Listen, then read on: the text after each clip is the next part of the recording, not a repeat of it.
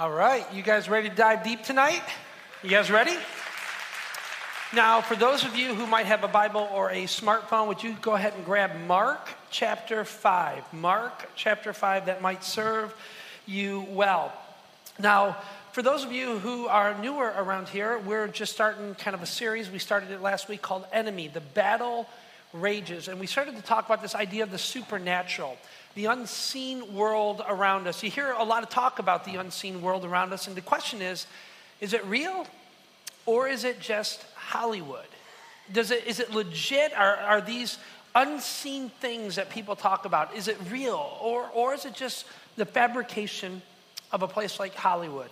Well, you must remember that we talked about last week that uh, though we should not believe that there is a demon behind every corner, behind every tree, we should not live our life thinking, oh, oh can't go there because there's a demon at Taco Bell, right? At the same time, we can't be naive.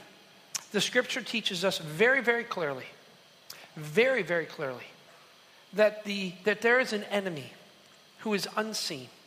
And so much of the fight of our life rages not against the things that are seen, but the principalities of the unseen world around us.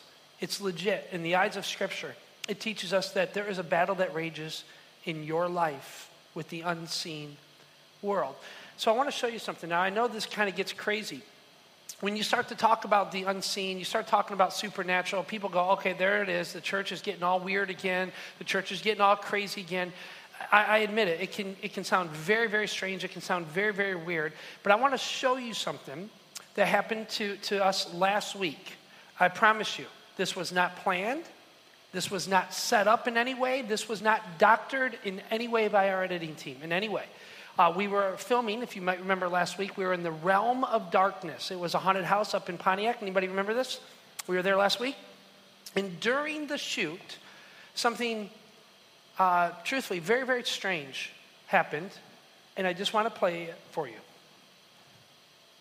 Remember, the scripture teaches us, though, that you have to have eyes to see. You have to have eyes to see spiritual things. And, and he says, No, I do not see. And she says, It's the same man that I saw a week ago standing in our house. And then they say this. That sounds like a knock on the door, doesn't it? It is a knock on the door.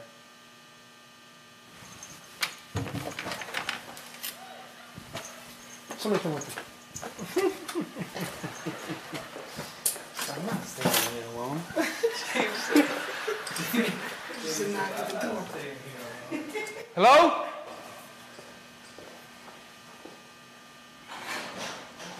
James.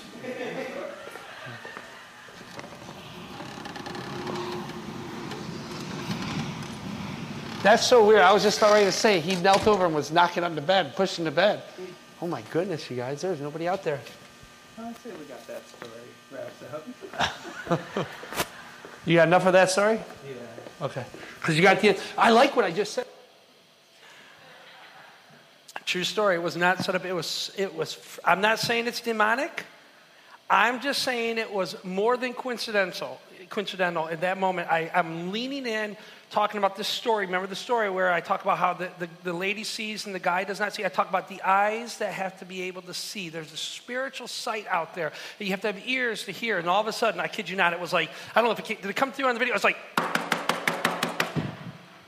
it was freaky, to say the least. It was freaky. We were like, we got to get done with this thing like right now. Let's go, you know? Um, so if you have a Bible, um, I'd love to dive into this. The scripture uh, says that there, are, there is an enemy, and his name is Satan.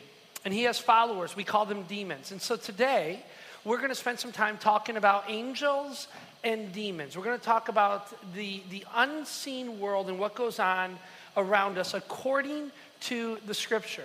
And we're, and we're going to begin with a story that comes directly out of the life of Jesus. So if you have a Bible, turn to Mark chapter 5. Mark chapter 5, and here's what it says starting in verse 2. It says, When Jesus got out of the boat, a man with what? Say it. An evil spirit came from the tombs in order to meet him. This man lived in the tombs and no one could bind him anymore, not even with chains. For verse 4 it says, For he had often been chained hand and foot, and he tore the chains apart and broke the irons on his feet. No one was strong enough to subdue him. So here we have this regular guy, this regular Joe, who was apparently possessed by something. The, the, writer of Scripture calls it an evil spirit. And, and, and this evil spirit does something inside of this man that gives him sort of this strength that was, that was more than an average man, some, a strength that he was not able to be subdued or taken down by average men. And so the Scripture goes on to say about this one bad dude it says this, verse 5 Night and day, among the tombs and in the hills, he would cry out. And, and listen what he would do. Listen what he'd do. He'd cry out and he would what? Cut himself with stones. Now, do, do you recognize that here, some 2,000 years later, that when people are, are in great distress in their life, what often do they do? Especially the young, right? They, they cut themselves. And, and it seems like the enemy has always wanted to steal, kill, and destroy, like we talked about last week. Excuse me. Um, the enemy is alive and well, always has been alive and well, and some of his methods haven't even changed. Let's read on. Verse 6 it says, it says, When he saw Jesus from a distance, he ran and he fell at Jesus' knees in front of him. He shouted to the top of his voice, What do you want with me, Jesus, Son of the Most High God? Swear to God that you won't torture me. For Jesus had said to him, Come out of this man, you evil spirit. Now, if you wanted to go back and read the rest of the story, it's very, very interesting uh, because we, we learn that there was more than one demon doing battle or waging war against this man. We learn that there was so many demons that they identified themselves as a legion of demons, like an entire army of demons had come against this man. And what's very, very interesting is that these demons or this, this chief demon begins to negotiate with Jesus. And we're not privy to all the whys and all the hows, and we're not sure how it all shakes down. But all we know is that there's this negotiation that occurs. And, and, the demons say to Jesus, if you read the rest of the story, they say, We know you have authority. We know you have power. We know you walk with God. You are the Son of God. You're different than everybody else. And, he, and this demon says, So don't just send us out to roam freely. We're not sure what that all means. But these demons make a request. They say, Don't just send us out, but send us into somebody or something else. And so the scripture records that there was this herd of pigs nearby. And Jesus sends this legion of demons into the herd of pigs. Now, why would he choose a herd of pigs? Because apparently there were no cats nearby.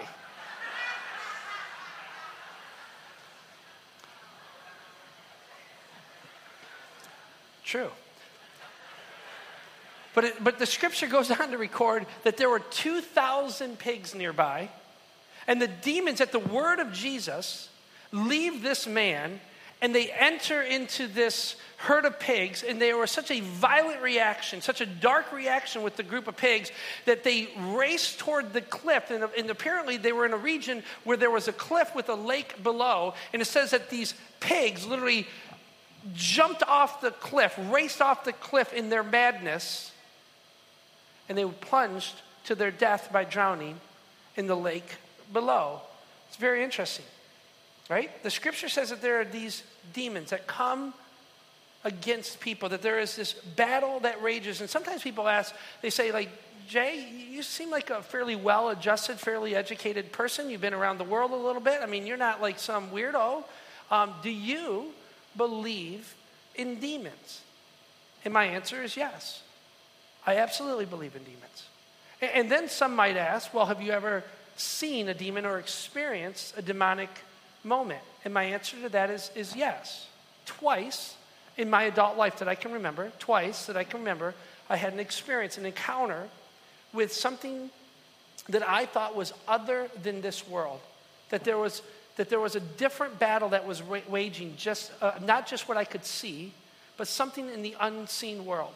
Now, I debated on whether or not I should share this story with you because uh, when, when you share these kinds of things, uh, your credibility is sort of at stake, right? And and, and people sometimes will think, well, the pastor is going to, he's just weird. I mean, he thinks he's seeing things. He thinks he's like involved in like ghosts and stuff like that. And I get it. Um, some of you might think this is, is very, very strange, very, very weird. But I waited out, and many of you already think I'm weird. All right? And, and so I figured I would just go ahead and ruin it for everybody. All right? Um, but, but true story. Absolutely true story. I, I had two encounters, and I will share one of them with you. Um, it was way back in my early college years. I was about 20 years old, uh, married to, to Lynette at the time. And uh, I was involved with a ministry that reached into the homosexual community. Uh, very simply, but very purposefully, we would go down to the gay bars and the gay clubs every single weekend, and we would spend time in the gay community just loving people, just caring about people, making friendships with, with folks who the church has not done such a good job of befriending. And so we would go down and we'd become friends with these folks and, and get to know them a little bit. And, and every once in a while, a, a true and genuine friendship would, would strike up. And, and people were open to a little bit more of a relationship. And so uh, we would occasionally invite people out to dinner uh, from this community, and we would go out and hang out and play around with them, and you know do sports or do whatever, just to you know make friendships with them.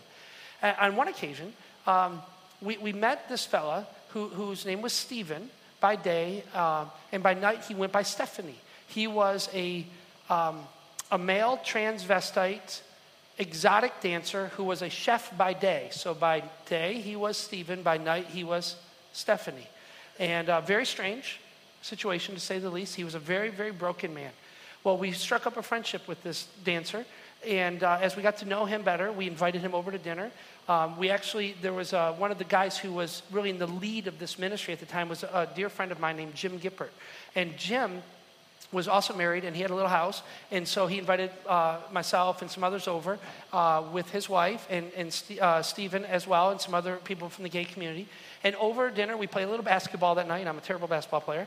Um, but uh, we, we played a little basketball and then we went in for dinner. And as we were sitting over dinner, uh, Jim begins to kind of dig deep into people's lives. You know, he starts talking about what, what, what experiences people had and kind of going around the room and all that. And Jim begins to speak of the thing that changed his whole life his relationship with Jesus. And he began to tell his story. And he began to speak of the name of Jesus. And I kid you not, absolutely true story. If I'm lying, I'm dying. I'm telling you the truth. In the moment Jim started to speak of his relationship with Jesus, very authentically, not being pushy, but just began to speak of that name of Jesus, uh, Stephen, who was, by all accounts, very meek and very mild and very feminine in nature, um, he had the most dark and violent reaction to the name of Jesus. I still remember it. Uh, it was like there was a, uh, almost like a different voice uh, I knew it was him speaking, but it was like I was hearing like a different voice that came forth. And, and I remember it was very, very simple phrase that Stephen or, or whatever was speaking on his behalf kept saying, Do not speak his name. Whose name? Jesus.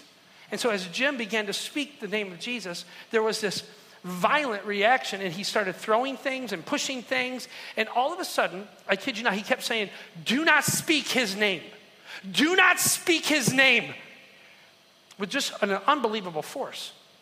And here I am, I'm a kid and I, and I don't, you know, really know what to do or what to say. I don't, you know, this isn't something you experience all the time. And I'm just sitting there going, Oh God, please, um, now would be a good time, you know. Uh, you know uh, and, and all I, uh, he just kept do not speak that name. And then the, whatever it was flings or flung stephen to the floor and he is for lack of a better term he's like having this like what appeared to be like an epileptic seizure on the floor. Jim jumps out of his chair like he's in combat Kid you not, man. He's bad to the bone. This guy's fearless, you know. And he literally gets down and just starts praying in Jesus' name right over this guy. I mean, just like, boom, there it is, you know. And I'm like, Jim, you go right ahead, man. Woo, you go, boy. And, uh, and, and I kid you not, um, that was a real experience in my life. I don't know, I can't explain it all. I can just tell you from everything that I know of the scripture, everything I know of God, I can just tell you that it was a demonic moment that I was in the middle of. Um, now, the cool thing is, uh, our relationship with Stephen continued to grow. Um, because, like the demon legion, who knew the name and the authority of Jesus, Stephen also knew the name and the authority of Jesus. And eventually, Stephen became a follower of Jesus. Pretty exciting. Yeah, pretty cool. And uh, we welcomed him into our church, and it was a great, uh, great thing. And so, uh, friends, listen, this is uh, the real deal that there is a battle that rages, there is a spiritual world that goes on all around us. And, and, and, the problem is, is that you and I, we live in, in 2015. We live in this modern world, in this modern age that stamps out all spirituality. But the scripture says, do not be deceived. We have a great enemy, and his name is Satan. And so the very first question we're going to ask is, where did Satan come from?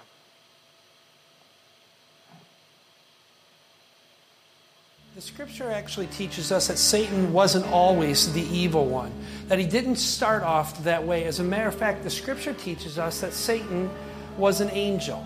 He was actually one of God's best and brightest angels. The scripture actually teaches that he was called the morning star, that, that he was radiant in the heavens, that he held a special place among all of God's angels. But what happened? Well, Satan wasn't satisfied with all that he had. He wasn't satisfied with his position. He became jealous of God. And so instead of saying, like Jesus said, Your will be done, Satan said, My will be done. He wanted more and more for himself. And let's be honest, we're like this sometimes. We, we think we can play God in our own life. We think that we're the ones who control our destiny, that we can tell God what to do. Well, Satan thought he could tell God what to do. So, up until this point, this angel, this bright and morning star, had a name. He was called Lucifer. But Lucifer began to change. He began to demand his own way. He began to demand his will. His jealousy of God grew and grew and grew. And so he started to say, My will is what matters. He, he was recorded as saying five different times in scriptures, I will, I will, I will. He wanted his own way. So much so that Isaiah, the great prophet, recorded these words in his 14th chapter. He says, How have you fallen from heaven, O morning star, son of the dawn? You have been cast down to earth, you who once laid low the nations. You, you said in your heart, I will ascend to heaven. I will raise my throne above the stars of God. I will sit enthroned on the mount of the assembly, on the utmost heights of the sacred mountain. I will ascend above the tops of the cloud. I will make myself just like the Most High in the heavens. And God says to him, Oh, no, you won't. There is only one who is God, and I am not sharing my position with any. And the scripture records that, that he was cast from heaven. And it also records that a third of all the angels fell with him, that they were too cast from the heavens. As a matter of fact, this is what it reads in Revelation chapter 12. And there was war in the heavens. Michael and his angels fought against the dragon, and the dragon and his angels fought back, but he was not strong enough, and they lost their place in heaven. The great dragon was hurled down, that ancient serpent called the devil or Satan, who leads the whole world astray. He was hurled to the earth, and the angels with him. And so when Lucifer said, I will be like God, God says, No, you will not. And so the scripture records that, that Lucifer and a third of all the angels of heaven were, re, were, were cast to the earth. And this is when they became known as Satan and his demons.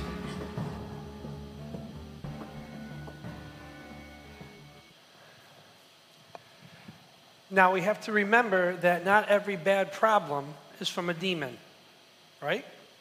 Like if you're having a bad hair day, you can't just like, be gone from me, Satan of bad demon hair stuff.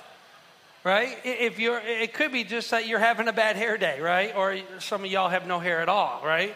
Um, uh, sorry, Mike. Um, so, or or you can't like cast demons out of your kid every time that they're acting up. It could be just that they're hungry, or that they need to go to bed early, or they could need a stinking spanking, right? Um, it's not always demons. But at the same time, the scripture says we must be very aware of how demons operate in and around us, what, what goes on in the world that is unseen. And so I'm going to tell you four ways that I think that, that the demons of this world, how they operate and how they come against the people of God. So if you were to be taking notes, here would be the first thing that you would want to write down is that demons influence the leaders of nations.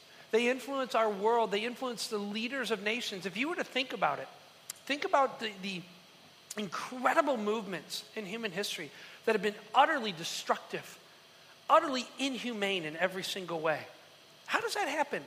How do, how do entire nations of good people, decent people, people who just want to raise a family and raise their kids and enjoy a little bit of life, how do they become utterly corrupt? Well, I believe the scripture teaches that, that demons influence national leaders and entire nations, entire cultures at a time. You think about the Holocaust, you think about genocides, you think about racism, you think about abortion. You think about the things that God hates that this world embraces. Demons are at work. As a matter of fact, we discussed this passage of scripture last week a little bit, but Daniel chapter 10, you may want to write this down. Daniel chapter 10, verse 13, helps illustrate this. The context was this that Daniel was praying that God would somehow make a move, that God would somehow come to his rescue because he was in exile. He was literally enslaved by, by the Persians. He was, he was uh, not free to do what he wanted with his own life. And so he was praying to God in a big way. And for 21 days, nothing happens. And all of a sudden, we're told that a messenger appears to Daniel, a messenger from God speaking on God's behalf to Daniel. And here's what it says uh, very interesting. It says, He's explaining the delay. He says, But the prince of the Persian kingdom resisted me for 21 days. He's saying, Here's why I didn't come. Here's why I didn't rescue. Here's why I didn't answer your prayer earlier. I was involved in like a national level conflict thing going on here. He says, The prince of the Persian kingdom resisted me for 21 days. Then Michael, one of the chief pre, uh, princes, came to help me because I was detained there with the king of Persia. Listen, friends, behind the scenes in our world, when you're looking at headlines and when you're looking at the news, and you just shake your head and you ever do this? You ever go, How does this happen in our world? Does anybody ever think like that way? Like you go, What in the world? How does this go on? Well, the scripture says that there is this unseen battle going on at national type of levels in a world that we don't see. Because our battle is not against just politicians and military and men and women but against the principalities of darkness that rule over our world. And so here's, here's the next thing that I think that the demons do, and you may want to write this down because this becomes a little bit more personal. Demons desire to inflict suffering in your life. Demons desire to come against you. You, you think about this, friends. You think about having a kid or a grandkid. Let's say you have a six year old in your life. And do you realize that the enemy wants to hurt your six year old. Your enemy wants to take him or her out of the picture. It wants to take their little heart far away from the things of God. It wants to take peace out of their life, joy out of their life altogether. Where the scripture teaches us, right from the life of Jesus, that there were there demons that they want to inflict suffering on humanity. And you think if he can inflict suffering on a little child, think how much more he wants to destroy you. Think about that. Here's what the scripture says Matthew chapter 17, verse 15. You may want to write that verse down. Matthew chapter 17, verse 15. Go back and read the whole context. But you have this father who is absolutely beside himself because of the suffering that is going on with his child. And he comes to Jesus and he says, This, Lord, Jesus, have mercy on my son, for he has seizures and is suffering greatly. Suffering greatly, right? He often falls into the fire or into the water. And then why is this? Why is this? Because we're going to learn that he has an evil spirit that's driving him. You know, a lot of times in the modern world, we go, oh, he's just sick. She's just sick. And that's true, even in Jesus' age. Sometimes they were just sick. But in this particular case, there was something deeper going on that was causing such great suffering for this child. It says this Bring the boy here to me. And Jesus rebuked the what? Not the epilepsy, the demon. Jesus says there is a, there's a demon that's wanting to inflict suffering on your family. This is how the enemy operates. It says, Jesus rebuked the demon, and it came out of the boy, and he was healed from that moment. And here we see Jesus confronting a demon who's trying to destroy the life of a little child, a kid. We need to recognize, friends, if we're going to do battle with the enemy, we're going to have to recognize that some of the suffering that comes our way, I'm not saying it's all, but I'm saying some of the suffering that comes our way is influenced by the authorities of this world that are unseen, by the enemy of God. And here's the next thing. I think this is probably the most common way that Satan is going to come against you and his demons are going to come against you and your family. I want you to listen closely to this one. I think this is the most common way. Is that he is going to lure your heart away from God. Just subtly. He's just going to lure you away from God. Demons know you, demons study you. They know what's going to take you down. They, they know you like material thing. Oh, here's a new little shiny thing. Look at this. You got to have this. Run after this. Forget God. Forget God. Forget what the call of God. Forget your commitments to God. Forget that you wanted to be generous and live open. Here's a shiny thing. You need the shiny thing. Does anybody in the room just want to admit that they're like you can't even explain it, but you just had a product or something in your mind that you don't even know why, but it just you you you weren't satisfied until you bought it. Anybody? Shiny little thing. Some of us like skin too much skin. And there's an enemy that wants to take you far, far from the heart of God, who wants to lure you away. Nothing will take you further, farther from the heart of God than sexual immorality. Listen to me, nothing. Nothing. There are habits that drive your life. And you have an enemy that wants to lure you away. There's an enemy there that wants to keep, keep that habit front and center in your life. There, there's an enemy that wants to say, This is all you will ever be. This is all you are. This is why we have renew. This is why we, we as a church say, no, no, no, no, the enemy can't win. The enemy's not going to win because God created you to be something more than this, something different than this. Amen? Y'all with me? So we have an enemy. And here's what the scripture says the, the Spirit clearly says that in latter times, some will abandon the what? Is it up there? No, you guys are killing me. Where's my people? Oh my goodness. Demons. I'm going to preach it anyways. You ready for this? This is 1 Timothy chapter 4. Listen to this. It says that the Spirit clearly says that in later times, some will abandon the faith and follow deceiving spirits, things taught by demons. It's true. We get wrapped up in an intellectual thought. It doesn't, I mean, it just suddenly just grabs you and it makes, it, it undoes everything that you've ever learned or ever believed and it just unravels you from the inside out. And it's like you no longer are even open to truth. It's like you're not even open to search and ask questions. Listen, you have an enemy that wants to lure you away from the heart of God. And let me tell you one more quick thing is that demons want to paralyze you. They want, they want to paralyze you with fear. They want you to get wrapped up in your own life. They want to make you fear. Like Jamie's up here telling a story about, hey, listen, God just says go, and I just wanted to go, and I felt this call. He says just go. A whole bunch of us go, I feel the call, but I'm not going anywhere. I'm afraid to go. And we get wrapped up into fear of our marriage, or fear for our finances, and fear for our health, and we get all wrapped up in things that are out there. We get fear of germs, we get fear of, of, uh, of, of sickness, we get fear of all these things that could be in our life. And it keeps us from being who God wants us to be. I want to share my faith. I have such a big faith inside of me. I want to share it, but I'm afraid to. The scripture teaches that there is an enemy who puts fear, but God's spirit, listen, drives out that fear. Here's what the scripture says about this. Listen very carefully. It says this in 2 Timothy chapter 1 verse 7. It says, "God has not put that spirit of fear in us. Who has? The enemy.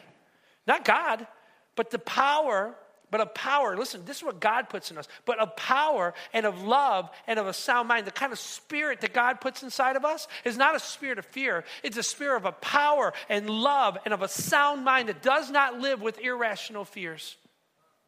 We move forward when God wants us to move forward.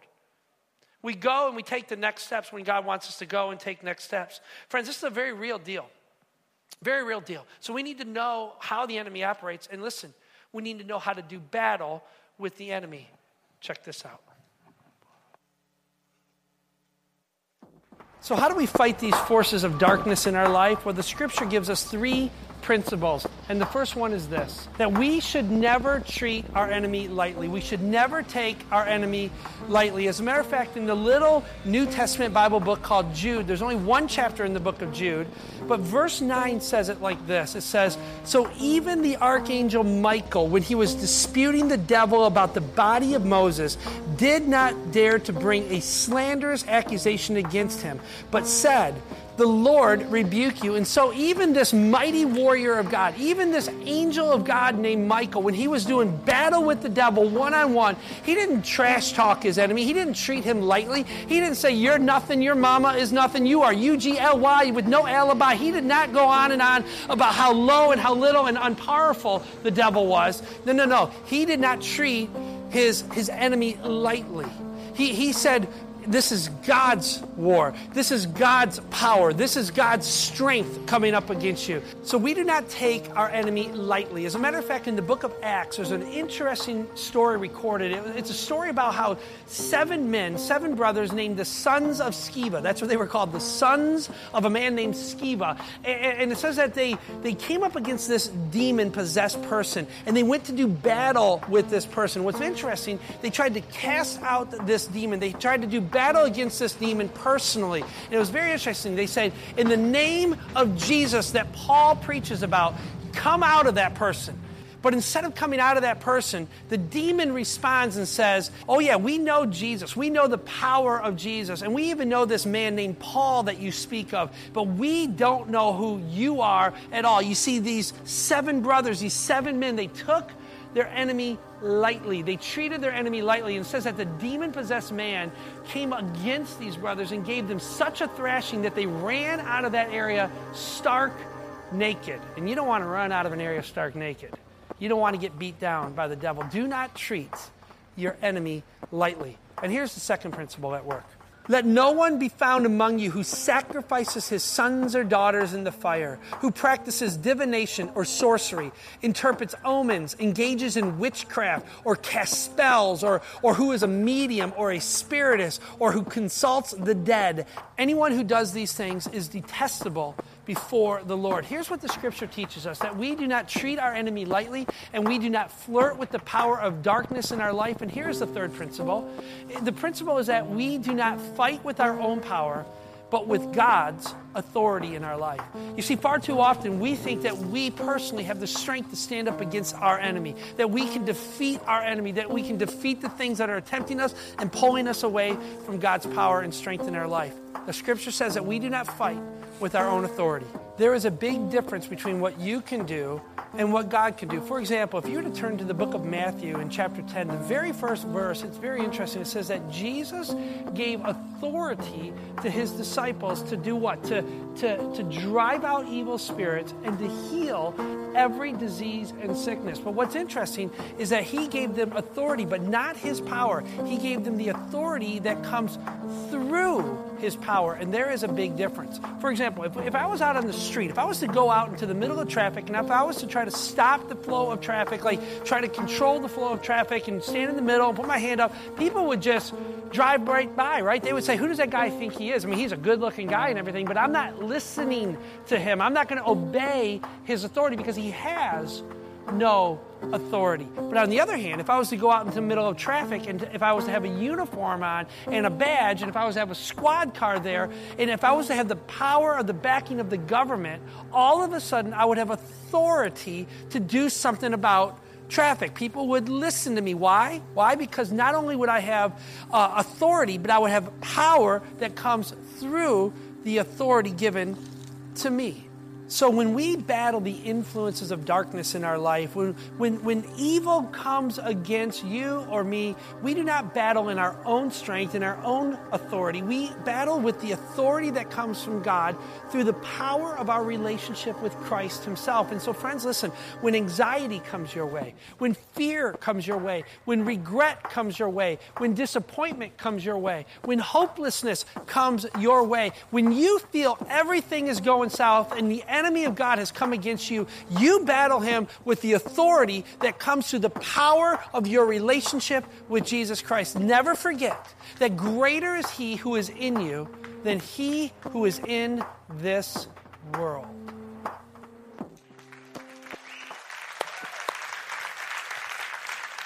There is a battle, and that battle is real. There is a kingdom of light, and there is a kingdom of darkness. And while there are demonic forces at work in their world, in this world, according to the scripture, there is also the host of heaven that are at work in this world. We're not going to spend a lot of time on this, but we're going to hit on a couple of these very, very important understandings. Uh, we need to understand that God has th- th- these things, the, these beings called angels, and they're at work in this world. And so, what does the scripture teach us? Very, very quickly. What does the scripture teach us about angels? Well, first of all, a lot of our misconceptions about angels they come from Hollywood. Uh, when I was growing up, there was uh, Touched by an Angel. Remember that? Uh, there was Angel, the Michael, there was a Michael movie with Angel or something like that. Yeah. And then, of course, the greatest Christmas movie of all time, all godly people agree, is It's a Wonderful Life. Yes, all godly people agree it's the best Christmas movie ever. And, and of course, we learned from that movie that angels, uh, uh second class uh, angel Clarence, remember this? He got his wings when he did enough good right? He got his wings when, when enough good was done. Uh, well, friends, much of what we know about angels comes from Hollywood, and very little of it is true. We, we think that there is a guardian angel that comes from our grandmother, that our grandmother is a guardian angel. Your grandmother might have been a saint from God, but the scripture teaches that she is not a guardian angel for you. The scripture teaches that, that, that angels are very specific created beings that do God's bidding. Here's what we need to know about angels. First is this is that angels are God's servants. You may want to write that down. Angels are God's servants. They do the exact bidding and work of God. Over and over, we're going to see in the scripture that, that what, what God needs done, oftentimes He will send a messenger, an angel, to do what man cannot do. If you were to go back into the storyline of the book of Genesis and, and, a man named Abraham, one of the great spiritual giants, he entertains these men, he, he has them into his home, and he doesn't even realize what is going on in this moment. These angels are, are calling him out to, to form a new direction, to, to, to literally create a new covenant, a new relationship with God. He's, they're, they're pushing him to a whole different thing. He doesn't even realize that these are angels that he's entertaining until later. He recognizes that they were doing God's work. Here's what the scripture says in the New Testament about this. It says in the book of Hebrews, chapter 13, and you can see this all the way through Scripture. But here's what it says, and this is very important for us to remember. It says this Do not forget to entertain who? Strangers. Anybody have a weird encounter once in a while? Like you just meet somebody, say, Where did that guy come from? What is the deal with this guy? You know? It says, Be careful. Be careful with the strangers that you meet because it says that for by doing so, some people have entertained angels without even knowing it. Without even knowing it. Um, so the first we see is that angels are God's servants. And here's the second thing, very quickly, is angels are worshipers of God. They lead worship. They call us to worship. They are worshipers of the Most High God. We see this in the birth announcement of Jesus. It says, The angels of heaven uh, sang over the fields. Glory to God in the highest. Here's how the book of Hebrews says of angels. It says this in verse 1, or chapter 1, verse 6. It says, Let all the angels of God worship him. They draw us to worship. They cause us oftentimes to remember the God who needs to be worshiped. We see this all the way through the scriptures. In the end days, it says when in the book of Revelation, it gives us a picture of heaven. It says that the angels gather around the throne with all of us and they sing God's glory. They sing God's praise. Pretty incredible because some of us need a backup singer to help us along, if you know what I'm saying, right? Here's the next thing we need to know is that angels are God's warriors. They do battle for us. We already talked about uh, how Daniel uh, was, was sent this message that God was at work. God was doing what man cannot do, and he was choosing an angel. Uh, another thing that we see in Scripture, I'm just cruising right along because I got to get to something else here. Angels, listen, they are messengers of God. And I think this is probably the most practical for us. Sometimes, when we just need to hear something from God, when we just need to know something from God, when sometimes we feel like we don't know which direction to go, God will often send a word through an angel. You might think it's a stranger on the plane. You, you might think it's a guy who you've never seen in your plant before. It might be a, a guy in the corner. It might be a guy at Subway. It Might be a lady down the road, who knows? But oftentimes, God will send a messenger. You remember when the announcement of Jesus? When Jesus said to Mary, uh, when, when, when God wanted Mary to know that Jesus was about to be born, when she was going to conceive a child, she was a virgin for crying out loud. You're not going to like take that news just from anybody, right? The scripture says that an angel came and appeared to her and gave her the good news that God has chosen her. Friends, sometimes along the way, we just need an extra an extra movement of God in our life.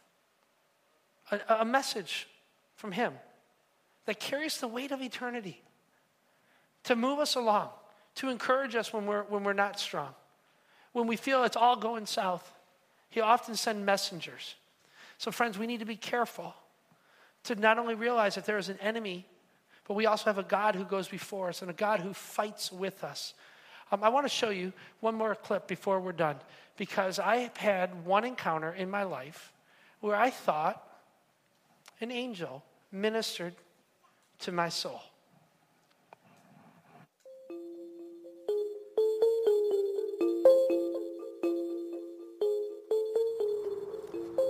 It was about 29 years ago. I had a terrible accident at this very corner. I was just 16 years old, only had my license for a little bit, and uh, it was wintertime. I was running late to school. I was always running late to school. And I came upon this thing that I didn't know of then, but I know about it now. It's called black ice. Maybe you've heard of it. Uh, that's where the road just sort of glazes over, and you can't really see that it's icy, but it's icy. And when you put your brakes on, you're, you're not stopping, you're, you're on ice. Well, apparently, uh, like I said, I was running late and uh, I was coming westbound on, on this very road, approaching this stop sign here, and uh, I hit my brakes, you know, tried to slow down maybe a couple hundred feet out, and there was no stopping. It was, it was like I was sliding through. And, and immediately, uh, I might have been young and dumb, but I knew that I was not going to stop. Now, in the car with me was my sister uh, in the passenger seat and my younger brother uh, in, in the seat behind me. And I literally had time to go, see that car? See that car approaching us? I literally said, We are going to hit that car. It is going to ram us in the side. Brace yourself. And so, as we proceeded to slide through the intersection, we got broadsided and we literally tumbled over a couple times and we landed in, in, in, this ditch right here. I mean, this was like the real deal. And this was back in the day where there was nothing here. There were, this was almost 30 years ago. There were no houses. All of these ditches that you see here, they were all irrigation ditches back then. And, and so my car landed in the ditch on its side, my window in the bottom of the ditch. The ditch was filled with ice and water, and we broke through the ice, and my car started to fill up with water. And what's interesting is that I remember so vividly smelling the smell of gas. I remember smelling that there was smoke and that there was a, a, small fire that was started. And, and I remember being down in there as water was filling up the cabin, and my sister was above me, and she was unconscious. Uh, uh, later, we found out that she had broken five bones around her pelvic area. And, and I literally thought my sister was dead. I am screaming, I am crying, and I'm yelling out for her, and she's not moving at all. And I do the best thing that I know to do. I start to push up on her, trying to get her up and out of the window that was above me, right? Because I, I was down in the ground and I was up, and, and I realized I could not get her out. She was literally suspended on a on her on her seatbelt. She was like suspended, looking down at me, and uh, uh, my little brother was behind me. And so I say to him, I say, "I will get Deanna out." Aaron, you get out of the car, but first get your school books. I wanted to make sure we got the school books out of the car. And, so I remember Aaron getting out of the passenger window, I think it is, that where it was above him. And my sister was there. And all of a sudden, uh, the strangest thing happened. It was like God sent someone to me. Uh, all of a sudden, there was this older man who was, to me, dressed like a farmer. He was wearing jeans and, and uh, a red flannel shirt. Uh, but remember, there were no houses around. We were the only ones on the, on the side of the road. And uh, this farmer looks into the cabin and says, I will get her out. I will take care of her.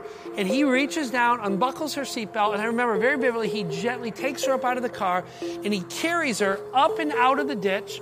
And at this time, a black Ford Explorer had pulled out in front of us, and uh, and had pulled off to the side of the road, and this lady was running toward us. She was carrying a blanket, and uh, this guy said, I want to put this woman, my sister, down in your car.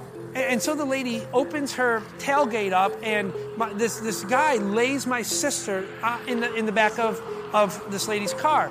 Now, what's very odd about this is that my father worked at our school, which is just up the road, and my father's car was the next car on the scene of the accident. Again, remember, this was a long time ago and there was nothing around here.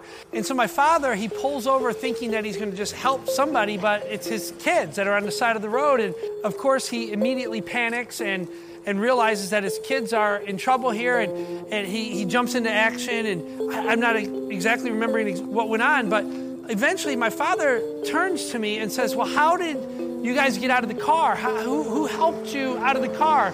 And I remember very clearly saying, Well, this guy, this guy, there was a guy. And, and I remember looking around going, There was a guy here. There, were, there was a guy here who helped us out of the car. And, and looking back now, and I, and I can't say this for certainty, but I feel in this moment that God sent his angels to minister to me and my family. And at just a moment of great need, that God visited us through his angels. Now, the scripture says this that we entertain angels without even knowing it sometimes. That God sends His messengers, that God sends help in the form of angels. And sometimes we think of these as forms of humans, but, but the scripture says it is God working His will through angels. Sometimes we don't understand it, sometimes we can't make sense of it, but this is exactly what the scripture teaches. Matter of fact, one time in scripture, it says that the man named Peter, this man of God, he was in chains, he was in prison, and the believers around him were praying for his release, but there was no hope for his release. And then it says that,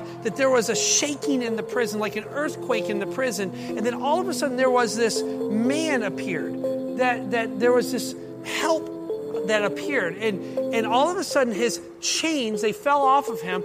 And this helper moved him out of the prison, let him out of the prison and down into, into a place of safety. And later on, Peter goes back and says, thinking about this situation, he says, There is no doubt that God sent his angel to help me in my time of need. I can tell you this that looking back in my life, I can't prove it to you, but I feel that God sent his angel to help in my time of need.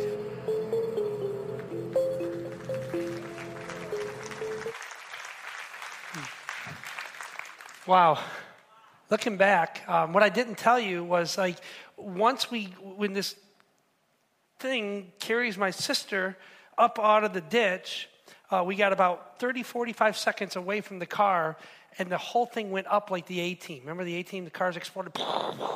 It was crazy, and you saw the pictures up there. Um, listen, friends, we live in a battle. There is a spiritual war that rages all around us the kingdom of light and the kingdom of darkness.